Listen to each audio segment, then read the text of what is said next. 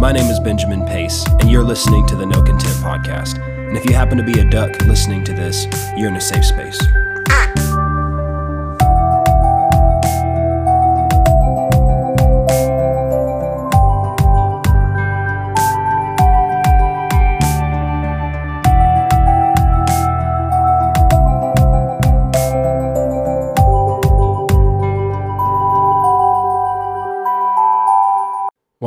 If you can hear the fan in the back, because if you can't, I'm I'm going to be leaving that guy on throughout the, the duration of this podcast.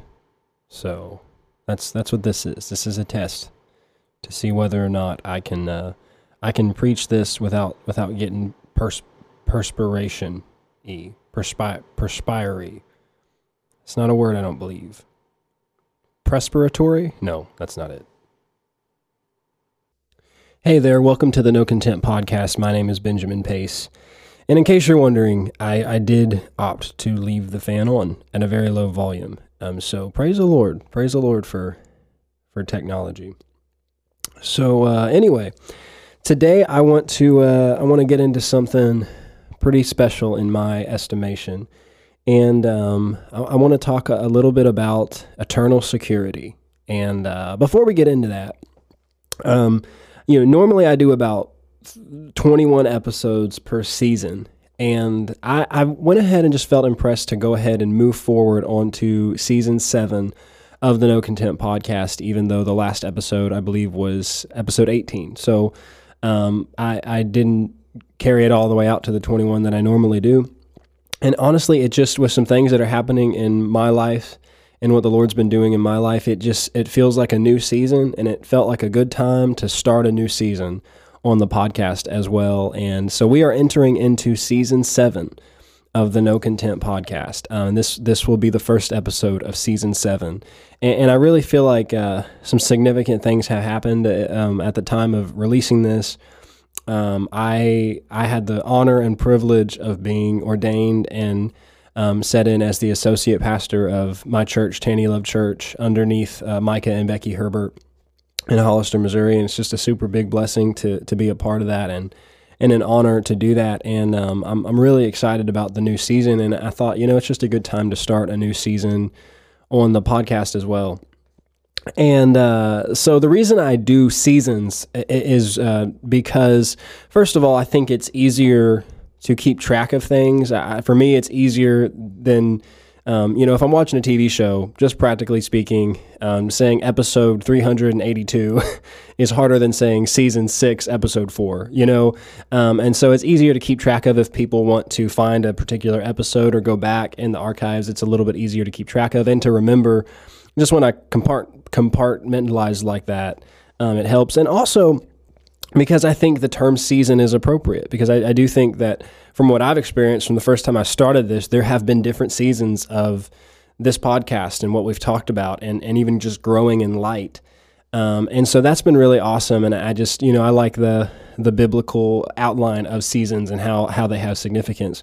So anyway, um, this will be the first episode of season seven, and I'm really excited about it. That we've done seven seasons of uh, of the No Content podcast, and um, you know, I'm just uh, I'm praying that it's it's continuing to be a blessing to the people that are, are listening to it and clicking play, and um, that it's something that you know is not just food for thought, but food for spirit. And, and, that it's building people up and edifying people. And if I've touched on some controversial things, you know, uh, my heart is not to just, you know, just try to get clicks, you know, by being controversial. You know, I I think that it's important to be led by the Spirit and to know, Lord, if I'm going to challenge this, I want to do it in love and I want to do it in a way that's going to edify people. And so, you know, uh, but then again, you know what I've been doing in the Verity Vitamins segment is is mind renewal, and it's you know if you're going to renew your mind, means you got to tear some old stuff out and and let the Word of God replace it. And so, it, you know, that can be an uncomfortable process of renewing the mind. It can be a humbling process. Um, but it's what Romans 12 tells us to do. And so that's my heart in that.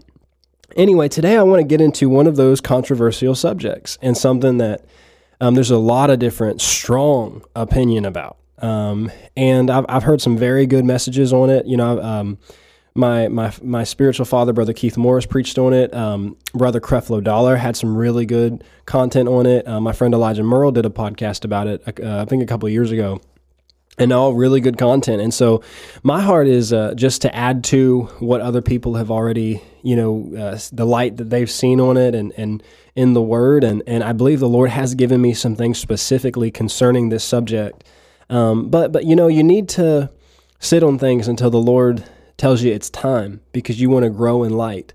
And uh, you don't want to just get half a, um, a piece of something and then go ahead and just preach it before you say like Lord's the Lord's like whoa whoa whoa whoa we got I needed we need three more parts to this before you you know and and, and you preach what you know you walk in the light that you have but you just be led is is you be led about when to release things and um, so that's what I've been endeavoring to do and and that's the first verse I want to start with today in this um, you know touches on that and it, it is this um, First Timothy, uh, I'm sorry, Second Timothy actually, 2, verse 15, and it says, Study to show yourself approved unto God, a workman that need not be ashamed, rightly dividing the word of truth. And he said, Study to show yourself approved.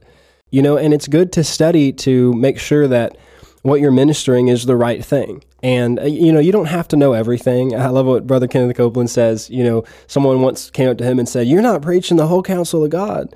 And he, he said, Dear brother, I, I don't know the whole counsel of God. you know, so you walk in the light that you have. But I, I, want to take the things that the Lord has given me and make sure I, I uh, give diligence to, to know that, that what I'm preaching is at least established by two or three witnesses in the Word. And so I'm going to present my part today and and uh, you you judge it, you know, by the word and, and the light that you have. But um, more than anything, hear the heart of it um, and, and, and the spirit behind it. And I believe that that all of us will get something good out of it when we approach it that way. So he said, rightly dividing the word of truth. That that's a very important verse because we have to do that in order to understand this subject. You have to rightly divide the word of truth because if you take one scripture over here by itself and just camp on that and isolate it, you can easily come to a conclusion about this subject. But in order to understand what the scripture is teaching about this subject and what the truth is about it, you have to rightly divide that truth. You have to rightly divide the word of truth. In the Amplified Bible, it says, Study and be eager to do your utmost to present yourself to God approved. Tested by trial, a workman who has no cause to be ashamed, correctly analyzing and accurately dividing, rightly handling, and skillfully teaching the word of truth. Now, that this verse is actually very significant to some other things that we're going to touch on. But rightly handling and skillfully teaching the word of truth. This will this will come into play. And you know, it's good to study. You know, you don't want to rely on your studying. You don't want to rely on your ability or your talent in the area of, of something. But it's a good it's a good thing to study. You know, you don't want to not study and just say, "Well, I'm just relying on the Holy Spirit." Well, you need to do both. He said study. So if, if he said study, we should study. Amen. Well, that's all I'll say about that. But anyway, um, the title of the message today is um, fire insurance. fire insurance. And I want to talk to you about are, uh, are we always saved after we get saved? Can you lose your salvation? Are we eternally secure in Him? And like I said, other people have ministered on this topic and, and had some really good things, but I want to I want to give out what the Lord has has given me in this area. Um, so so the first thing I want to establish is this: How do you rightly divide the word of truth? How do you rightly divide the word of truth? Well, first of all, you study. That's what he just said. So you have to study the word to rightly divide the word, which means you don't just take a scripture out of context and just slice it and dice it, and you have to study to rightly divide the word. And so, what do you study? The word. So, in order to rightly divide the scripture, you need other scriptures, other context, and even the bigger picture. So, three things I, I would say that we use to rightly divide the word of truth is other scriptures, context, and considering the bigger picture that the Bible is painting as a whole. And this is why a lot of people think the the Bible has contradictions is because they're not considering the bigger picture of what it's saying. they're isolating one thing. And the truth is, it's not. It's just a different perspective of the same thing. That's a whole other thing. But we are to rightly divide the word of truth. Amen. Um, I didn't do this in the beginning, and I'm going to go ahead and do this because I want this to go right. I'm going to pray, and I'm going to I'm going to pray, and we're going to get started here into this subject. Father, I thank you for your love. I thank you for your heart. I thank you for your heart for your people and for humanity, Lord Jesus. I thank you that it is not your will that any should perish, but that all should come to the knowledge of the truth. And Father, I just pray today that in this subject, you would help me to minister your heart for people and your mercy, Lord, and, and the fact that you delight in mercy. And I pray that that would be the overarching theme of this podcast today. And I ask that what is said would give grace to the listeners and build them up and encourage them in, in the words of faith, in the truth, Father. I thank you for your anointing and your help in Jesus' name. Amen. Glory to God. This is going to be good. Um, so let us start out in Hebrews chapter 5. Let's go to Hebrews chapter 5, and this is where we're going to start today. It, uh, it says in, in chapter 5 of, of uh, Hebrews, in verse 12, For though by this time, somebody say by this time, you ought to be teachers. You need someone to teach you. I'm going to say that again. By this time, you ought to be teachers, and yet you need someone to teach you. You know, I uh my family has some cats and and they've had kittens and those kittens have grown up and they're bigger. But you know, a lot of times those bigger cats still want to nurse, even though they're bigger cats. And, you know, kittens are supposed to nurse, but when a cat gets older, it's supposed to be able to eat some more solid food. And uh, I, my my stepdad made a comment when I was over there, and he said those cats are too old to be nursing, but they're still they're still needing milk, even though by this time they ought to be eating some more solid food. And that's kind of a picture of what he's saying. He said, You need someone to teach you. Now, he didn't say, uh, you, you need to stop having someone teach you. That's not what he said. He didn't say, uh, You're too old for milk. You need to stop that. Stop drinking milk. That's not what he said. He said, By now you should have grown, and yet you have not. And you still need milk. He didn't say, stop drinking milk. He said, no, you still need milk. You still need it. He said, uh, someone to teach you the first principles of the oracles of God, and you have come to need milk and not solid food. For everyone who partakes only of milk is unskilled in the word of righteousness. Now, what did we start out this podcast with? Skillfully dividing the word of righteousness. So, this is talking about somebody who doesn't know how to do that. And he said, You're unskilled in the word of righteousness, for he is a baby. Somebody say, He is a baby. So we are talking about babies. Now, he said, on the outside, it seems like you, you should have been past this. In other words, you've been in the church for a while. You've been, you've been saved for a while, and you would think that you weren't a baby anymore, and yet you are still a baby. Now, he said he's talking to babies right here. And so this is the context of where we're going here. This is why I'm pointing this out to you. It's the context. He said, But solid food belongs to those who are of full age, that is, those who by reason of use have their senses exercised to discern both good and evil. He said, You have exercised and matured your senses to know what's good and know what's evil. So he is he is separating between babies and mature ones. That's the context of what he's talking about. Now that's very important because of what the next passage passage says that we're going to read. Because this is not written in sections. This is not written in chapters. This is one letter to to the church. And the very next thing he talks about is in Hebrews 6. Now, before I move on to that, you know, let me say say this. Um, you know, I have an uncle who is mentally handicapped. Um, the the medical term for what he has is mental retardation. Now that that word has been used in so so many ugly ways that it's you almost don't want to use it. But that's the medical terminology.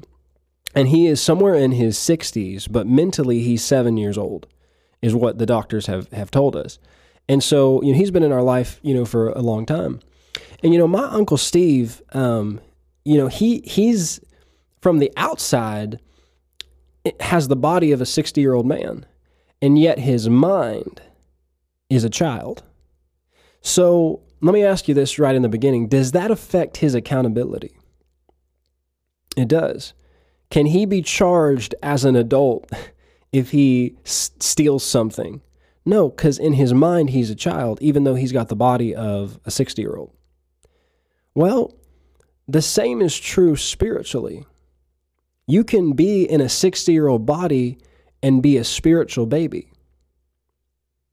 And is the accountability that somebody has the same if they're a spiritual baby as they are if they're a mature one? It's not. And, we'll read why that is here in the next in the next section. And uh, I like something that my spiritual father, Brother Keith Moore, uh, said recently that babies spiritually need help mature ones are help. They're in a place where they can help. It's like it's like teenage kids taking care of the little kids. But he goes on to say this in Hebrews 6 verse 1, therefore, leaving the discussion of the elementary principles of Christ. Now, you've heard this before, but if you hear the word therefore, you need to find out what it's there for because it's separating something. It's dividing something or it's not separating it, it's it's qualifying something. It's saying, okay, because of this, therefore we're going to do this. We're going to talk about this. So because of this whole situation with babies, he said we're going to leave that discussion and we're going to go on to perfection in other words, we're we're switching gears here. We're going from talking about and to baby Christians, and now we're talking to mature Christians. That's the context of what this is saying. Now, this is very important to lay this foundation because of what he says next. He is switching gears and he is no longer talking to baby Christians. Watch this. He, he goes on to say, not laying again the doctrines of baptisms, of laying on of hands, of resurrection from the dead, of eternal judgment. And this we will do if God permits, for it is impossible for those who were once enlightened and have tasted the heavenly gift and have become partakers of the Holy Spirit and have tasted the good word of God and the powers of the age to come, if they fall away, to renew them again to repentance since they crucify again for themselves the Son of God and put him to an open shame. Now, this is the first point I want to make to you. You cannot lose your salvation, but mature ones can choose to walk away. Now, some people may agree, disagree with that, but that's what he's talking about here. Now, some people might say, no, he's just talking about believers in general there. No, he's not, because then he would have just said believers there's a reason why he's qualifying all these things. These are characteristics of a mature one. What this is, this is a threshold. That that it's just like accountability in the natural. When you get to a certain age, you're more accountable to the government. It's a there's a threshold that you're a certain age, you're not as accountable, but you get to this age, now we can we can try you as an adult because you are at an age of accountability. Well, the same is true spiritually. That's what Paul's talking about. And that's who he's talking about. Why, why is that? Because if you got into the place where you've experienced all these things and then you reject Christ, I mean, what else is there to say? Like, what, what else is there to say? I mean, there's nothing else to convince you of God with. I mean, that that's if you've experienced all these things, if you've partaken of the Holy Spirit, if you've been a part of, of the precious things of the Spirit and, and you still walk away, I mean, what, what else is there to convince you that God is the right choice? Now, we'll talk about this in just a little bit, but he's not talking about people just sinning or yielding to the flesh. He's, this is a choice that somebody makes. Falling away, walking away, turning away. We'll see this in other passages. It's a choice. And there's some spiritual maturity and accountability that comes with getting to this place. Now I'm I'm endeavoring to just be led here and and for the Lord to show me exactly how to get out everything that I have in my heart today. But I want to start out with saying this, and when it comes to the topic of eternal security, um, I do believe that a person can walk away and renounce their faith and walk away from Jesus after they were born again. Now, I've heard this said that well, if they if they walked away, they were never saved. They were never saved. Or if they're continuing in a life of sin, they were never saved. Neither one of those things are true. Because every place in the Bible that it talks about people walking away, it implies that they knew and they were a part of it and then they walked away. There's no, I mean, in First John it talks about people who left and then uh, it says they weren't of us. They went out from among us because they weren't of us, and that's true too. There are people in the church that never got born again, but that's not what we're talking about. These are people that he's describing here who not only were born again, but they've tasted of the heavenly gift and they've been partakers of the Holy Spirit. So not only is he not saying that they were never saved, he's implying that not only were they saved, but they're mature. They they were around some things, they experienced some things. And they're without excuse. And not only is he saying that, he's saying that's what it takes for you to be at a place of accountability to reject your salvation. Why? Because when a child gets mad at his parents and says, I don't want you as my parent, I don't want your name anymore, I'm going to change my name, legally, they can't change their name. Why? Because they're not at a place of accountability to be able to do that. And the chances are they'll get over it um, in about two to three days at the most. In some cases, maybe not, but they're not at a place of accountability, so that doesn't count. The government is not required to honor that desire or that demand because they're not at that place of accountability. They don't know what they're doing yet. They're ruled by emotion. and they had a bad day or they're mad because they couldn't see their 15 year old boyfriend or something like that. Like it's not, they're not in that place of accountability. But there comes a place and a time where they're legally of age and they can do that. But even in doing that, to change your name and to disown somebody as a parent takes the utmost intentionality. You don't do it accidentally. This is what I'm saying here. You you can't lose your salvation like, "Oh, I just had it." Like it's not like how Gollum lost the ring. You know what I'm saying? And that's somehow people kind of present it in that way, like losing your salvation. Like, "Oh, I just had it. Where did it go?" No, it doesn't work like that. If you want your salvation, you you haven't lost it. The very fact that you would be concerned about losing your salvation shows that you want it. so therefore, it's not gone. You can't lose it. You can't misplace it. God's not going to take it away from you. The only people that can do this are people who reject it, do not want it. And God has mercy on babies who don't know what they're doing. He has mercy on babies. So, the next place I, I want to go to talk more about this, we'll go ahead and uh, address something that Jesus said right in the beginning here. And uh, Matthew 10 32, this is what a lot of people would bring up. He said, uh, Therefore, whoever confesses me before men, him I also will confess before my Father who is in heaven. But whoever denies me before men, him also I will deny before my Father who is in heaven. Now, again, we have to rightly divide the word with other word. So people say, well, there you go. If somebody denies him, he'll deny him. Okay, but you have to also take into account how salvation happens and what happens when a person gets saved.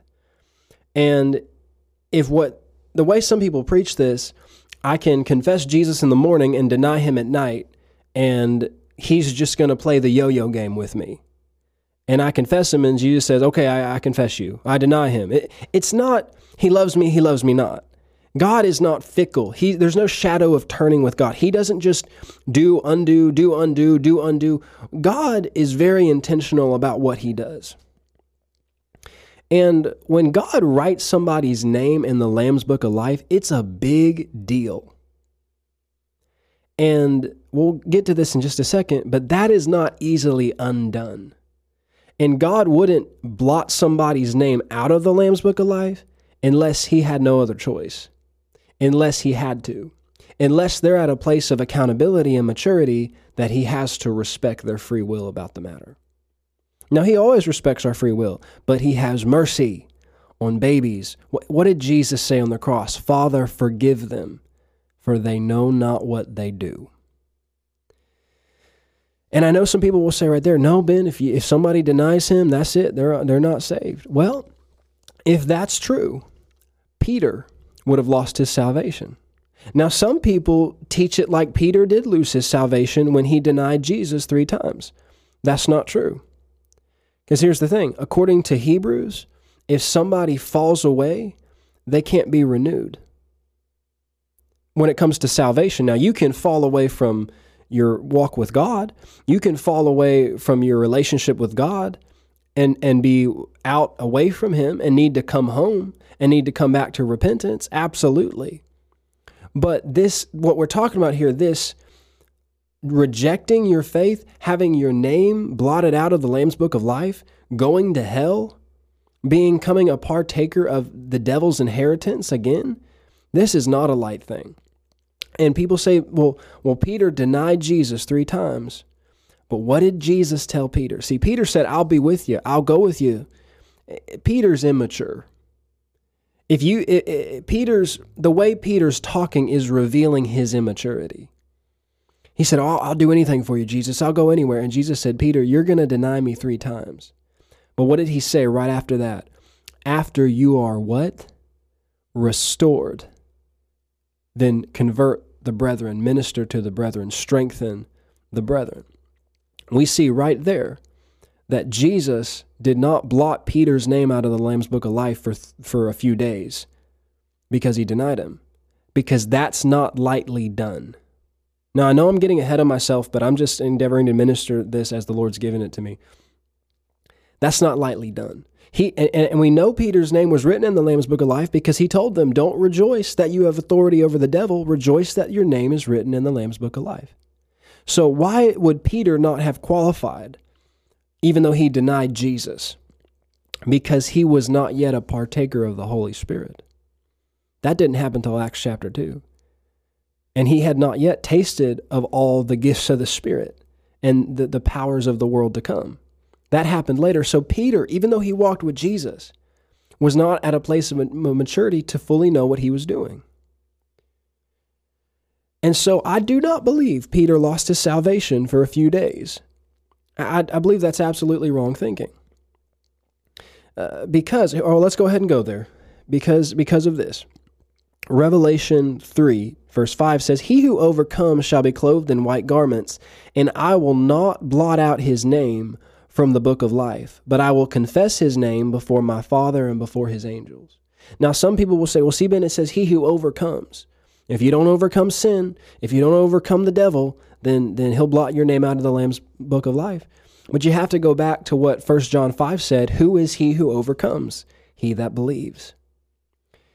So, and that's a whole other thing we won't get into right now. But if he said, I won't blot this person's name out of, out of the Lamb's Book of Life, there's an implication that there are some people who could get their name blotted out of the Lamb's Book of Life.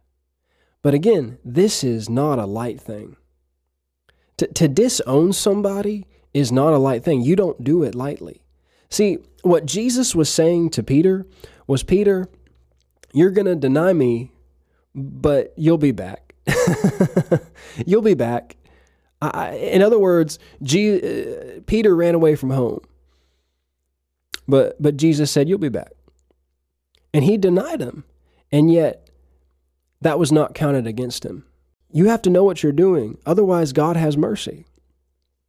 If you've been born again, now there are some people who would say, Well, you know, they may never have been born again. Maybe they didn't understand it.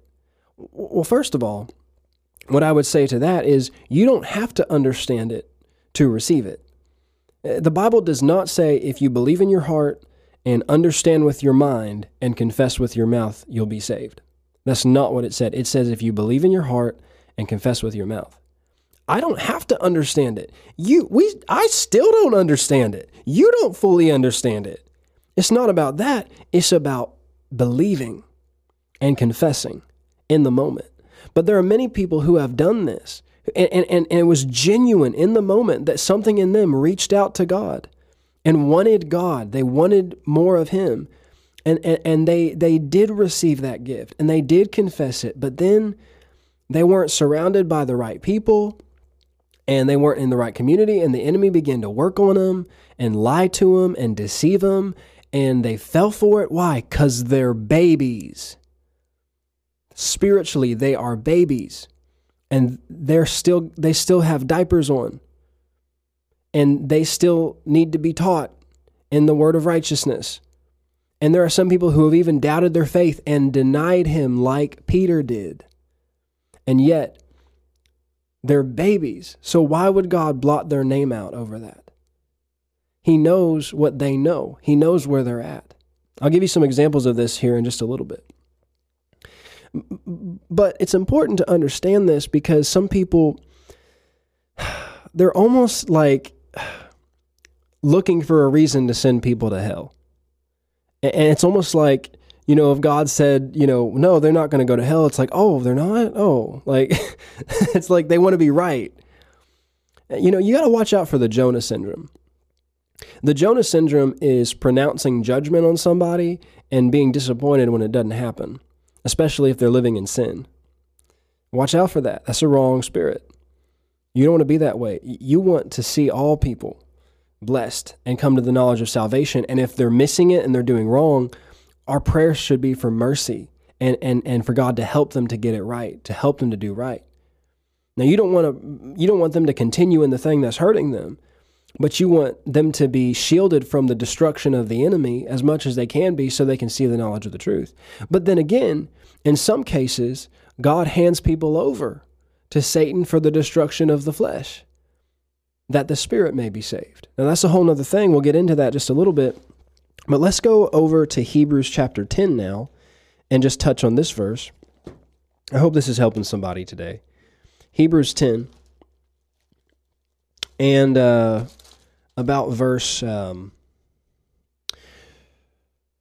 26. He said, For if we sin willfully after that we have received the knowledge of the truth, there remains no more sacrifice for sins but a certain fearful looking for of judgment and fiery indignation which shall devour the adversaries. He that despised Moses law, Moses' law, excuse me, died without mercy under two or three witnesses. Of how much sore punishment, suppose you, shall he be thought worthy who has trodden under foot the Son of God and has counted the blood of the covenant, wherewith he is sanctified, an unholy thing, and has done despite unto the Spirit of grace? So again, we take this in context with Hebrews 6. He's talking about mature believers. And this this this term that he uses here, if we sin willfully, willfully, this has to do with accountability. This has to do with I know better. And listen, this is not just talking about it's not talking about people who are weak and cave into the flesh and mess up. Because if that's the case, what do you do with 1 John 1 9? Think about it. If that's the case, what do you do with 1 John 1 9? No, it's not just talking about that. This has an idea of somebody who's mature, who knows better, who's seen better, and yet they turn back into a life of embracing sin, embracing it. And this is not talking about a baby Christian who, ha- who has never grown out of their sin. Because here's the thing the root of sin is dealt with when you're born again, but there's still dead fruit on the tree that it takes time to prune. It takes time to prune that. And baby Christians don't stop sinning overnight. And some people get the idea that they do, but listen, you've been saved for how many years and you still sinning sometimes. Not that you have to. But here's the thing sin is not just these taboo things that people call sin. There's a lot of things that are sin that people have been doing. And the Bible says whatever is not of faith is sin. So you got to be careful about just judging baby Christians because they still have problems in the flesh or sins in the flesh or doing wrong things in the flesh. And that's not good and it is hurting them. But at the same time, God has mercy because they're babies. And, he's, and, and there are consequences. Sin always brings forth death, but God's still helping them. He's still helping them to grow, He's still pruning them. And we want to pray for those people. We'll get into this in just a little bit. We want to pray for those people that Christ would be formed in them. Amen. So uh, I want to touch on this over in Romans chapter 1. He talked about, I'm not ashamed of the gospel of Jesus Christ, uh, for therein is the righteousness of God revealed from faith to faith. And he talks about the wrath of God is revealed from heaven against all ungodliness and unrighteousness of men who hold the truth in ungodliness. Watch this in verse 19. Because that which may be known of God is manifest in them or to them, for God has shown it unto them. What does that sound like? Those who have been enlightened.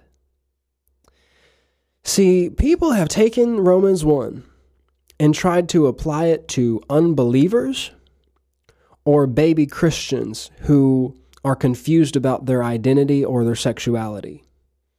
That is not who he's talking to in this verse. It's not. He, he's talking about people who God is manifest to them, for God has shown it to them. Now, now look what he says here. He talks about how things are clearly seen by creation and that they're without excuse. What does that imply, being without excuse? What do you say to an older kid who you know knows better?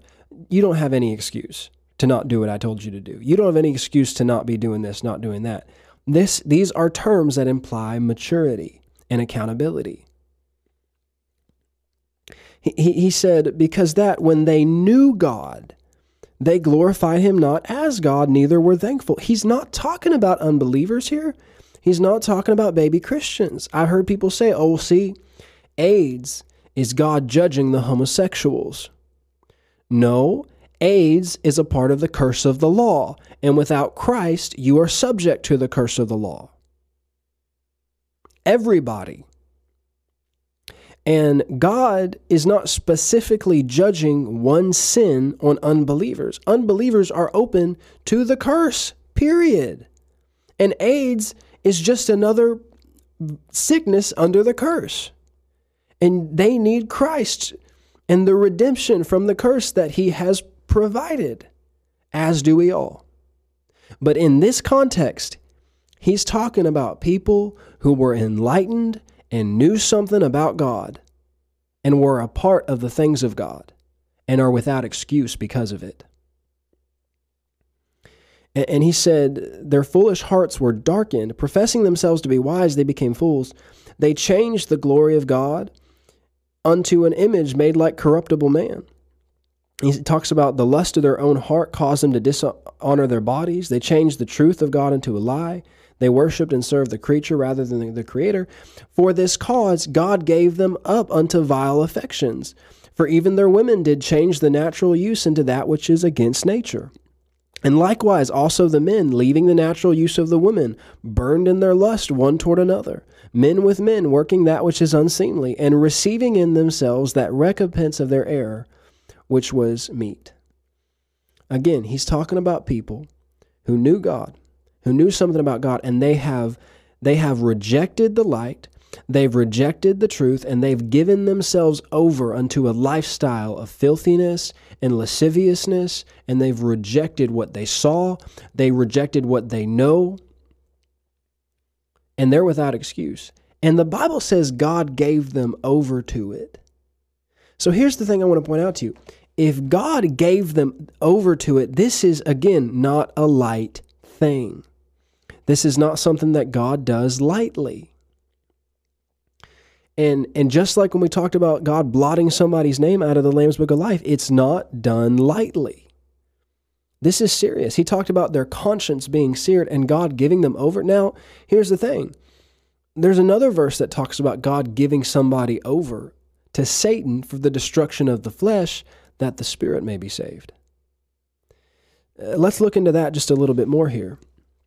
Um, First Timothy, and I'm going to tell some stories here in just a little bit that apply to each one of these verses that I'm reading here.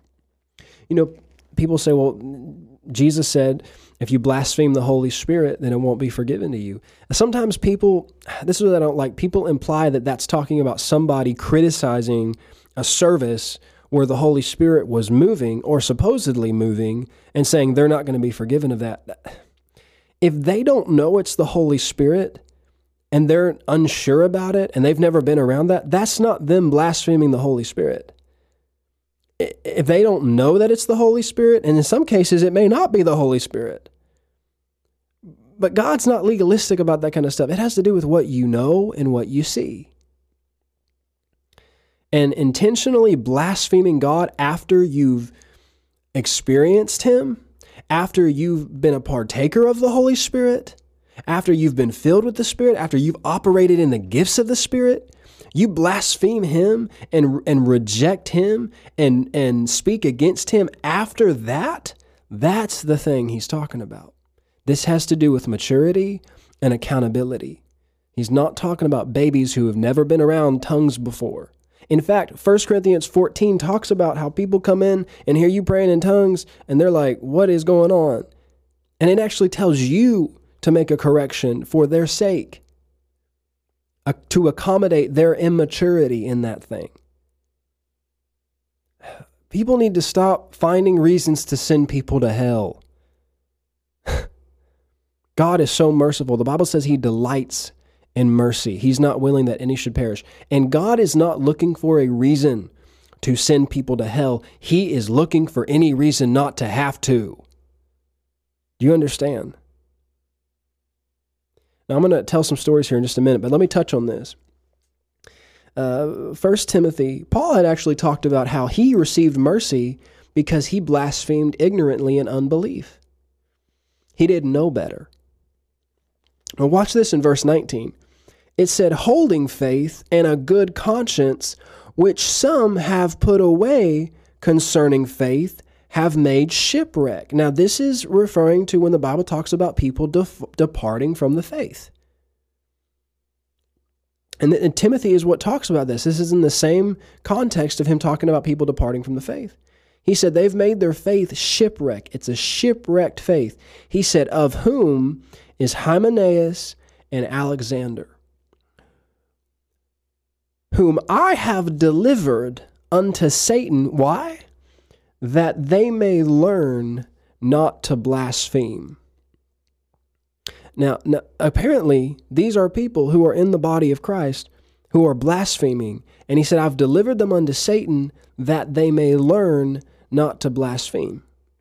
Here's what he did not say. He did not say, I've delivered them unto Satan and they're going to hell, and that's it. Because according to Hebrews 6, if that happens, you can't be renewed. There's no point in praying for those people, even. They're done. But he said that they may learn. Why do they need to learn? Because they don't know. Oh, come on. Why would I need to learn algebra? Because I don't know algebra. The fact that he is giving them over to something so that they may learn it is because they need to learn it because that means there's still hope for them in the future. In other words, God hasn't blotted their name out of the Lamb's Book of Life.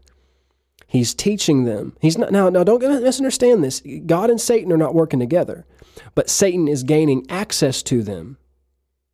And, and if they want to blaspheme, and you say, "Okay, you want Satan, you want his way. Okay, I'm going to let you have your way," and you can see how much it destroys your flesh.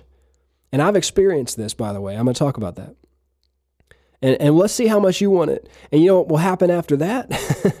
They're going to learn not to blaspheme. Why? Because I don't want Satan's life. I don't want that way. And the sorrow that comes with that. But in order for, for me to need to learn something means I don't know it. I don't have a I don't I haven't learned that yet. In other words, I haven't been enlightened.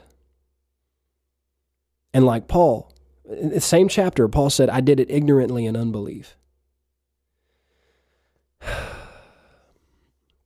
So, in light of all these things, you know, I have experienced a few things that I want to talk about in the last part of this podcast. First of all, um, I had an experience January of last year in which I was at Spirit Wind Conference with my friend Elijah Merle, and Chris Jacobs was in the room, and Micah Herbert was in the room, and I think one other person was in there. And we were having pre service prayer. And during that time of prayer, now we had had some manifestations, and we have had manifestations of the gifts of the Spirit, of of of the presence of God. We've we have tasted of the good word. We've seen revelation. I mean, the Lord has. I'm not bragging about anything or acting like we're something. I just the Lord has been gracious, and and He's He has you know responded to our little group and and us immature people relatively speaking, and given us revelation, but we have grown in some things and we have tasted of some things. And what I'm about to say is in no way me trying to act like I'm at some grand place, but it was still significant because I heard in my heart these words The people in this room today have crossed the threshold of those who have tasted of the heavenly gift. That's what I heard in my spirit. Those who are in this room have crossed the threshold of those who have tasted of the heavenly gift. And from this point, there's no turning back. Now, that's what I believe I heard in my spirit. And I'll be honest with you, it made my hair stand up. Because it was it was strong and it was intense. Now, it didn't torment me with fear. It was, you know, I, I I'm not going to leave Jesus. but it was sobering because it, it was revelation to me to think, well, hold on a second. If after 10 years of walking with the Lord, I'm just now crossing that threshold, how many baby Christians have not yet crossed that threshold? See, this is what I'm talking about the mercy of God. And this got me to studying about this subject because he referred me to Hebrews 6 and what it says there. And I realized that we have met all those qualifications. So we're crossed we've crossed that line. That's that's intense. And uh, praise God. I'm I'm clinging to Jesus. I ain't leaving him for nothing. And I don't say that pridefully, but I say, like Peter, where else would I go? Praise God. He has the words of eternal life. But it ministered to me also at the same time because it made me realize there are many people who have not crossed that threshold, who are babies, and yet they got born again. Now, there was a time when I had not crossed that threshold. And, and, and in fact, it was for a long time. Now, now, if you don't believe that, well, listen, I'm, I'm giving you scripture to back up what I'm saying in this experience that I had. That's why I spent the whole beginning of the podcast giving, establishing this in the Word. But, um, you know, there was a time in my life I was raised in a Christian home, and I talked about this in the last podcast that I did. But, you know, I walked away from the faith and I, I denied him and I even blasphemed. But here's the thing the Lord had to give me over to Satan for the destruction of the flesh. Why? That I may learn not to blaspheme. Because I was a baby. Now, I had received the Lord as a child, and I've been confused about this for a long time because I was like, Lord, was I not saved? Was I saved? Did I get saved? Which it doesn't really matter now because I am saved, praise God. But did I lose my salvation, Lord? What happened? Because I, I rejected God. I denied God. I blasphemed. But again, so did Peter. And yet, was his name blotted out of the Lamb's Book of Life? Here's what I saw. If I had lost my salvation, according to Hebrews 6, I would not have been able to be renewed.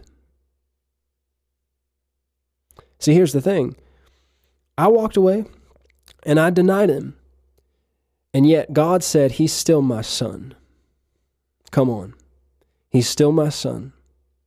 He's deceived and he's dominated by the flesh and uh, he doesn't know what he's doing.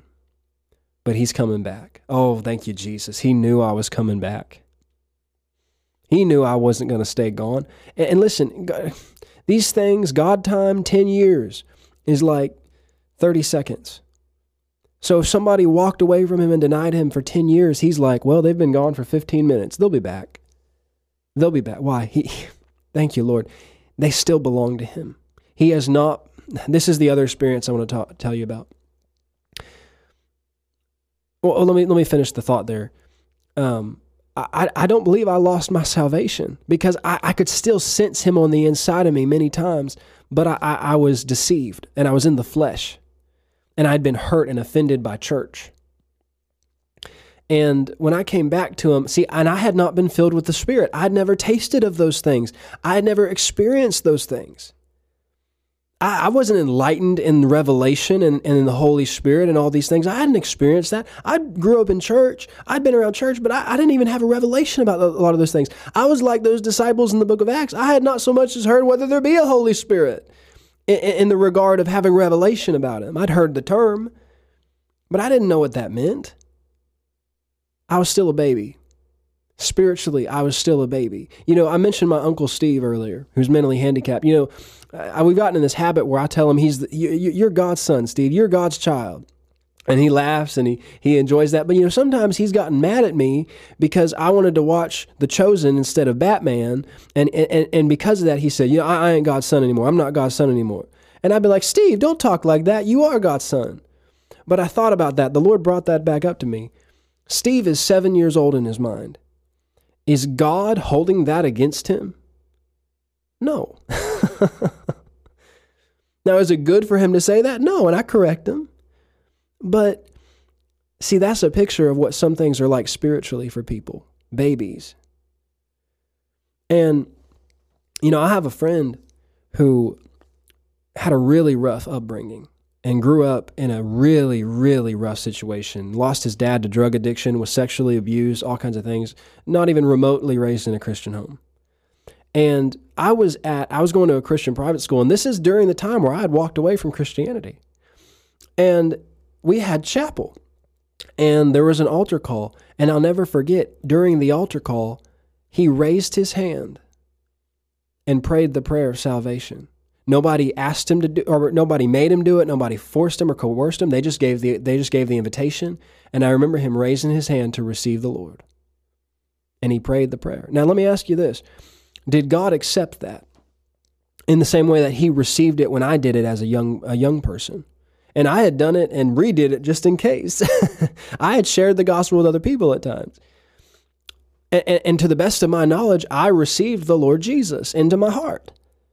Now, some people act like, well, they never actually received it. You're acting like God makes it hard to receive salvation. No, listen, if you reach out to Him genuinely, He responds to you. He's not making it hard to get saved. I'm tired of hearing people talk like, well, they may never have been saved. What does that even mean?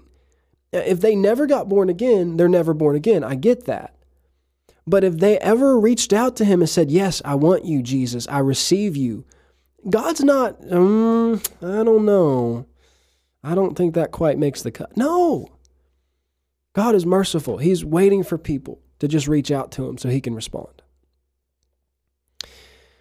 But, and I know somebody can pray a prayer and not mean it in their heart. I get that. And it can just do it for appearances for other people. I know that. I understand that. That's not what I'm talking about. But when somebody genuinely receives that gift and is born again, even if they're young or they're high or drunk, I don't care. If it was from their heart, it counted. And he, you know, he responded to this altar call. But, and this is one of the things I, I just hate to even talk about, but at the time I was such a little snot nosed kid that I I pulled him aside afterwards and I talked him out of it. I mean, I let the devil use me to talk him out of it. And he said, Well, I don't know, man, maybe. I, I just, you know, but he, he received it, though. He reached out to God of his own accord. You're saying God didn't respond to that? But after that, he began to doubt it. And he began to walk away from it. And he began to turn back, not turn back, he never really turned away. He began to just stay in his old lifestyle. Now, a lot of people would look at that and say, "Oh, see, no fruit, no fruit. Where's where's the fruit? They're fruit inspectors, you know. I don't see any fruit in their life. Where's that? fruit? I don't know if they're really saved or not." I'm not trying to be sarcastic or ugly. Hear my heart. I'm just being humorous. But but people are so quick to want to just discount people because they just say they don't have any fruit. But listen, the only thing you need for fruit is just a tiny little half of a green tomato to know that something's changed in the root. But there's still a lot of dead fruit that needs to be pruned. That's what John 15 is all about. They have to abide in the vine if they're going to bear fruit. Because without him, they can do nothing.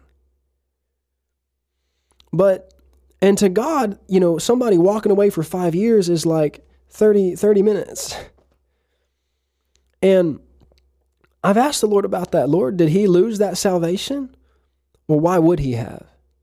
If God wrote his name, name in the Lamb's Book of Life that day, why would he have lost it? When he grew up around people who didn't believe, who hasn't had good people around him to encourage him, and he's not been enlightened, he was never filled with the Holy Spirit, but God blotted his name out because he was immature and got deceived by people and by wrong spirits. Now, he's still experiencing the sorrow of that lifestyle, I'm sure. But, it, but is he born again? Is his name still in the Lamb's Book of Life? And I, I was seeking the Lord about this too, about somebody else in my life who I'm close to and I care about very much. And who, who I know was not only raised in a Christian home, but Uh, did confess to be a Christian and, and did profess it and had received that and even shared it with other people. But as they grew up, they were offended with some things. And and they saw hypocrisy in the church. And they they walked away from it. But I know that they had an experience when they were older where they prayed again to receive that salvation. And they reached out to God in a low place. And and they actually said, "Yes, I've received that gift. I'm a Christian." And I could sense the change in them when that happened. But after that again, and I'm not saying that they got saved for the first time when that happened, but there was something renewed there. There was a renewal of something. There was a, a, freshness. I don't believe they were just saved then. I believe they were saved as a little child. But but that that response to God, that reaching out to God, that, that actually showed there's something in them that wants God. See, that's that little green tomato. That's the fruit. Uh, there's something in them that wants God. There's something in them that wants to call themselves a Christian. There's something in them that wants Christ to be formed in them. But then again, after that, they began to listen to the wrong things, felt like they saw hypocrisy, and they walked away again, and then said, "I don't. I'm not a Christian." Now, some people will say, "Oh, well, they denied it. They're going to hell." But I had an experience about that, and I was at um, a good dear friend's homegoing service, funeral service. And man, it was such a good service because the people that you know had had said goodbye to this family member were praising the Lord and and talking about heaven. And the atmosphere of heaven was in that service. And while I was sitting in that service, hmm, thank you, Lord. I believe I heard the Holy Spirit speak to my heart about this person and say, I have not blotted out their name. Oh, come on. I can, that just went, it went all through me because I care about them. And I felt like I heard it in my heart. I have not blotted out their name. And this was before I had studied any of this stuff. I, still was confused about a lot of things and, and worried and afraid. And it went all through me. And then I felt like I began to see these things in the word that I'm ministering to you today. See, the prodigal son walked away from the father. But the Bible says that when he was in that place of feeding the pigs and eating with the pigs, he came to himself and said, I will return to the father. But that prodigal son never stopped being a son. And that's what's happened with many people. They've walked away. They've, they've gone off into a life of sin, but they haven't stopped being a son. And God is waiting for them to come home. He's like, Yeah, they've been gone. They ran away. They're even denying me, like Peter. But when they're restored, they're going to strengthen the brethren. Come on. When they're restored, they're going to strengthen the brethren. Why am I preaching about this today? I want to encourage you that if you've walked away, or you know somebody who's walked away and even question their faith, if they're a baby, if they don't know better, if they haven't be, crossed this threshold that it took, and I say this humbly, me 10 years to cross, according to what I believe the Lord witnessed to my heart and what the word says in, in conjunction with that, then they're still a child. They're still a son. They're still a daughter. And God's still waiting for them to come home. He has not blotted out their name from the Lamb's Book of Life. Even if they're offended, even if they've said, I'm not a Christian, God is merciful to babies. And He does not blot somebody's name out of the Lamb's Book of Life lightly. This is not a light thing. So, this is what I want to do before I end this podcast. I want to pray for people who have walked away. And I want to pray for people who have gotten away from their roots, gotten away from that new birth experience that they had, gotten away from the truth, who have made a shipwreck of faith, and maybe they're out and they've they've been given over to the enemy for the destruction of the flesh. But it's not because they can't be renewed, it's so that the spirit is can be saved. And I want to pray for those people. Now, there, there are still questions about this subject, and I get that. And again, I don't know the whole counsel of God. But this is the light I believe the Lord's given me about this today, and this is what I want to minister. And I want to pray right now for people who have gotten away. And this is why this is important, because I believe the Lord has corrected me in how I pray for these kind of people. Because a lot of times we think, well, they're not in church and they're not serving God, or they're even not claiming to be a Christian, so I need to pray for them to get saved. But you need discernment from the Holy Spirit to know that. And first of all, you can't pray for somebody to get saved, it's their choice. You can pray for laborers to come across their path and for the, the blinders to be taken off of them, to soften their heart. But there's a right way to pray for these spiritual babies who have walked away. And these are the three things that I feel like the Lord gave me to pray for them. Number one, in, Timothy, it talks about people who acknowledge the truth and, and, and come to the light of the truth and escape from the snare of the devil. This is the same as when the prodigal son came to himself. So you have to pray for these people that even in the midst of their sin and their filth, that they'll come to themselves. And the second thing that we are to pray for these people is according to Ephesians, that the eyes of their understanding would be enlightened, that they would know the hope of his calling and the riches of the glory of his inheritance in the saints and the exceeding greatness of his power toward those who believe. And the third thing is what Paul said when he said, I have travailed for you that Christ be formed in you. Because that root is on the inside of them. But it needs to take root, it needs to take form. And I believe that's the right way to pray for these kinds of people. So, right now, in the name of Jesus, if, if you've got a loved one or you've got a friend or somebody you know who, who walked away, or, or even if you don't, just hook faith for people that you know could be in this scenario, even if you don't have a name or a face. Just hook faith. And, and, and, even though I'm praying this right now, there's no time or distance in the spirit, and we can hook faith together for these people. And we're going to pray for them. Amen. Father God, I thank you for your mercy. I thank you for your love. I thank you for the revelation of how good you are and that the goodness of God leads men to repentance.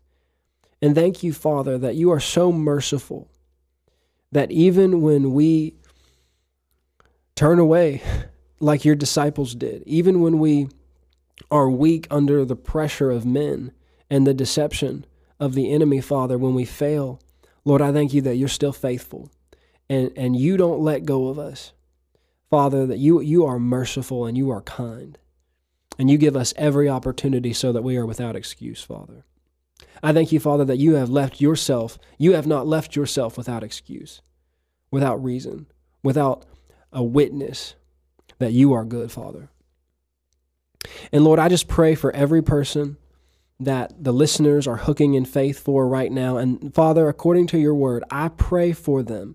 If they were ever born again, if they ever received that gift genuinely from their heart, if something in them ever reached out to you to touch you and, and craved you and asked for you and received you, Father. But they've gotten away. They've yielded to the flesh. They've been deceived by seducing spirits. Father, I pray for them right now in Jesus' name. And I pray that, like the prodigal son, they would come to themselves and recover themselves from the snare of the devil, that they'd see the light. Father, I pray that you would enlighten the eyes of their understanding, that they would know the hope of your calling and the riches of the glory of your inheritance in the saints and the exceeding greatness of your power toward those who believe. And Father, I pray that you would soften their heart to see and to know the truth. And Father, I pray this, Lord. I travail, I intercede for them that Christ would be formed in them, Father.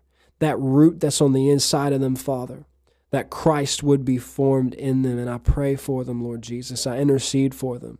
I ask you, Father, for more time and space and mercy so that their destiny is not stolen from this earth and what they're called and anointed and graced to do, but Father, that, that they would see your goodness and your mercy, Father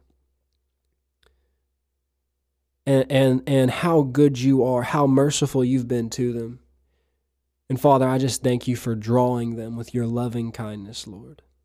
In Jesus' name. And I bind every spirit of deception and darkness that's tried to blind them and keep them from seeing the truth. And Father, I thank you for the light that shines in the darkness, even just a little bit of light, enough for them to come out of that dark place that they've been in, Father. And I just thank you for that. I thank you for your love and your mercy. And I send angels out to minister light. I send angels out to, to lead the right people to them, to lead them to the right people, to see the right things.